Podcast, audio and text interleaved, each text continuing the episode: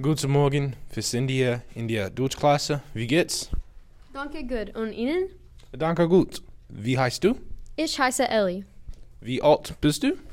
Ich bin 17 Jahre alt. So, as a STEM project, we are doing a podcast series about changes in Germany.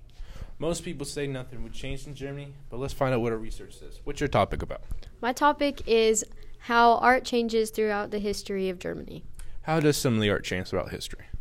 Well, art starts in the in the Middle Ages with the Frankish Empire of Charlemagne. Most of that art was things like illuminated manuscripts and wall paintings, but most of those have since vanished throughout time. Then you see the next big movement in art in the 1800s with neoclassicism, which is a Western cultural movement in the decorative visual literature, theater, music, and architectural art that drew inspiration from the art and culture of classic antiquity, which is basically a big fancy way to say it was kind of boring. Okay. How does some of the art change throughout past the 1800s? Um, past the 1800s, um, art really s- stops after this neoclassical movement in 1945 due to World War II. Did Hitler do any art? Hitler did do some art. He mostly did landscapes and building pictures, and his art was kind of good, so I don't know why he got kicked out of art school. What is some famous art pieces that Hitler did? Well, his most famous art piece was the courtyard of Old Residency in Munich, and it's basically just this big old complex building and um, a courtyard with people walking around in it. I would probably figure that they probably destroyed some of the art that Hitler, because what Hitler did. Does any of his art still exist? Yes, a lot of it does actually, and it's pretty good. So, Yeah. What are some other changes throughout uh, history that you could tell us? Well, art starts back in 1955 with Deco art, and Deco art is aesthetically pleasing art, but it has no intellectual meaning. So, like, all the art pieces don't have any kind of feeling behind it that you can interpret or anything like that. It's mostly just pictures of household items that mean nothing. So, Okay. What is some modern day artists? Uh, modern day artists, like the top three most famous, include Mikosh Holland, B. Gardening Schubert, and Anna Schul. Who is Mox Harden?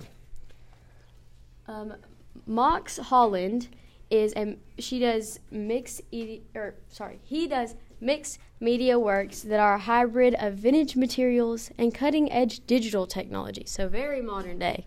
That is really cool. What are some famous art pieces that you could tell me about?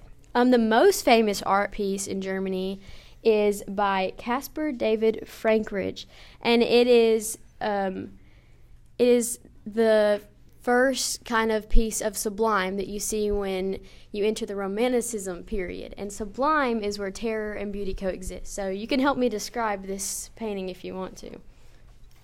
Well, the painting looks very beautiful. looks like he's sitting on the edge. What what can you tell me about that?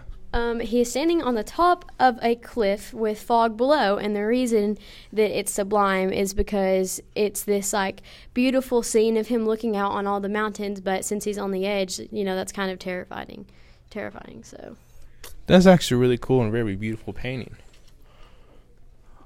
Uh, what's some more famous stuff in Germany? um, the top two most famous artists ever are Caspar David Frankrich, which I just told you about, and he is known for the romantic lands, romantic landscape paintings. And then another really famous one is Albrecht Dürer, and he is known uh, for printmaking, and he is a theorist of German Renaissance. He has qu- high quality woodcut prints, which that's probably his most famous um, art that. That is really cool. Uh, what are what is like a movement in Germany that about landscape art? Um, landscape art has three major movements. There's expressionism, modernism, and um, but mainly landscape art depicts natural scenery such as like mountains and forests. But let me tell you about expressionism real quick. Expressionism is where the reality of an image is distorted in such a way that reflects the artist's inner emotions. So, you know, that's completely different from the Deco age. Can you tell me about another movement? Um, there's modernism, which reflects the industrial world and the architecture that came about that due to the newly industrialized world. What are some famous galleries in Germany?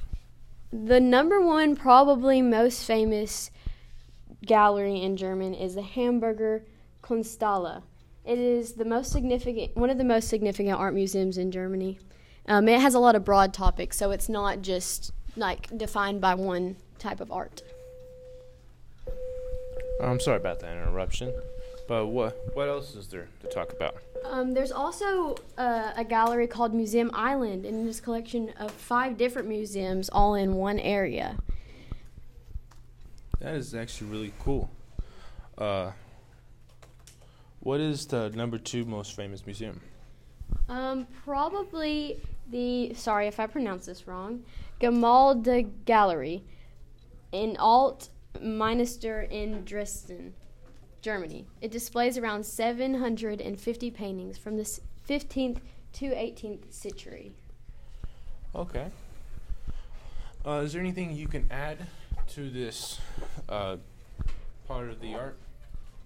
Um, not much, except for there are there are a lot of galleries in Germany. Art is a really big deal, but I would say for the most part that art definitely does change throughout the ages, drastically, if you ask me. That is really nice. We're gonna have to wrap this up. This is all the time we have today. Uh, thank you for coming on here. Uh, ja, vielen Dank für das Interview. Das uh, wir interesting, das bitte tschüss. Tschüss.